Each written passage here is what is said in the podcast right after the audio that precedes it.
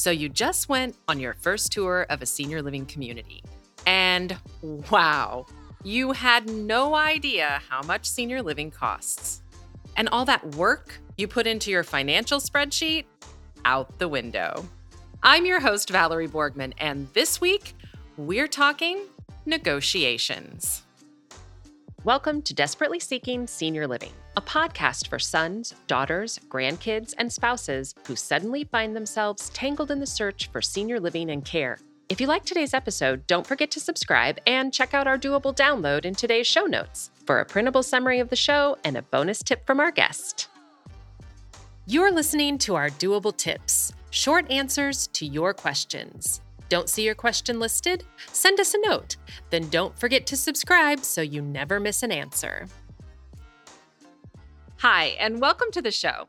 If you're a regular listener, or if you've looked at our website, then you know that I started this podcast to help educate families because most people have no idea how to navigate the senior living process. And let's be honest, no one really wants to think or talk about aging, needing care, or moving from their home. So it's no surprise that most don't know that there are ways to save money when it comes to senior living communities.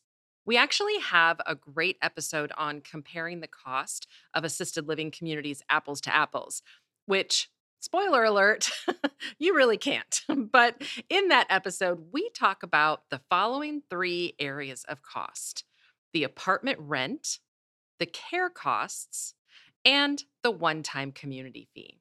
So let's start with the rent. Communities calculate these charges differently. Some use what we call real estate pricing, and some don't.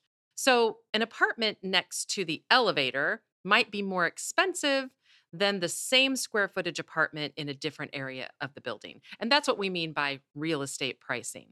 One of the ways that you can perhaps save some money is to ask if there's an apartment of the same size or style that you like or even one that's a little bit smaller that might be less expensive in order to save on that monthly rent cost. You can also ask to be on the wait list for that smaller, less expensive apartment if one isn't available when you need it. So, what about care costs? This is another area where you can control some of the cost. Now, the cost is the cost. What the community charges is what they charge. But you have the option to decide if you want to take on some of that care yourself. You may decide to manage the medications, for instance, or you may decide to give that weekly shower. You absolutely have the right to provide some of that care. On a side note, though, it is not something that you can go back and forth on. So, for instance, if you're providing some of that care and now you want to go on vacation, you can't ask the community to step in for you for that week or two weeks. In that situation, you'd need to hire in home care in order to fill that gap. So, make sure that this is an area that you're actually able and willing to accommodate. Many families prefer to enjoy their time with their loved ones and not provide that care you know they want the community to to do all of the work the the tough part especially since a lot of families have already been providing some of this care for a while but it is an area where you can save some money this brings us to that community fee now the community fee is a one time fee that goes back into the community's programming. So, this is covering the cost of all kinds of things office, paperwork, the nurse assessment, going back into programming activities, the building, turning apartments, all sorts of things. And this fee varies widely from community to community. We've seen a $1,000 community fee all the way up to $50,000 and more. But this is an area where you can usually negotiate either a smaller fee altogether or dividing that fee over a few months to make it a little bit easier.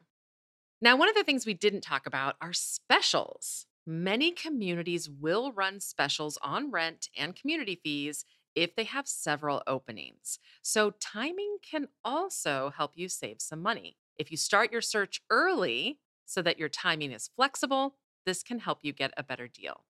Depending on where you live, location is actually another opportunity to potentially save some money. If you're in a larger market and you have the ability to go outside of that maybe more expensive market where you're closer to a large city, you can sometimes save some money by doing that. And overall, touring more than one location is a good idea just to make sure that you're finding the right fit. You might also be able to find a better deal at another location. The truth is, senior living, assisted living, memory care, it is all very expensive.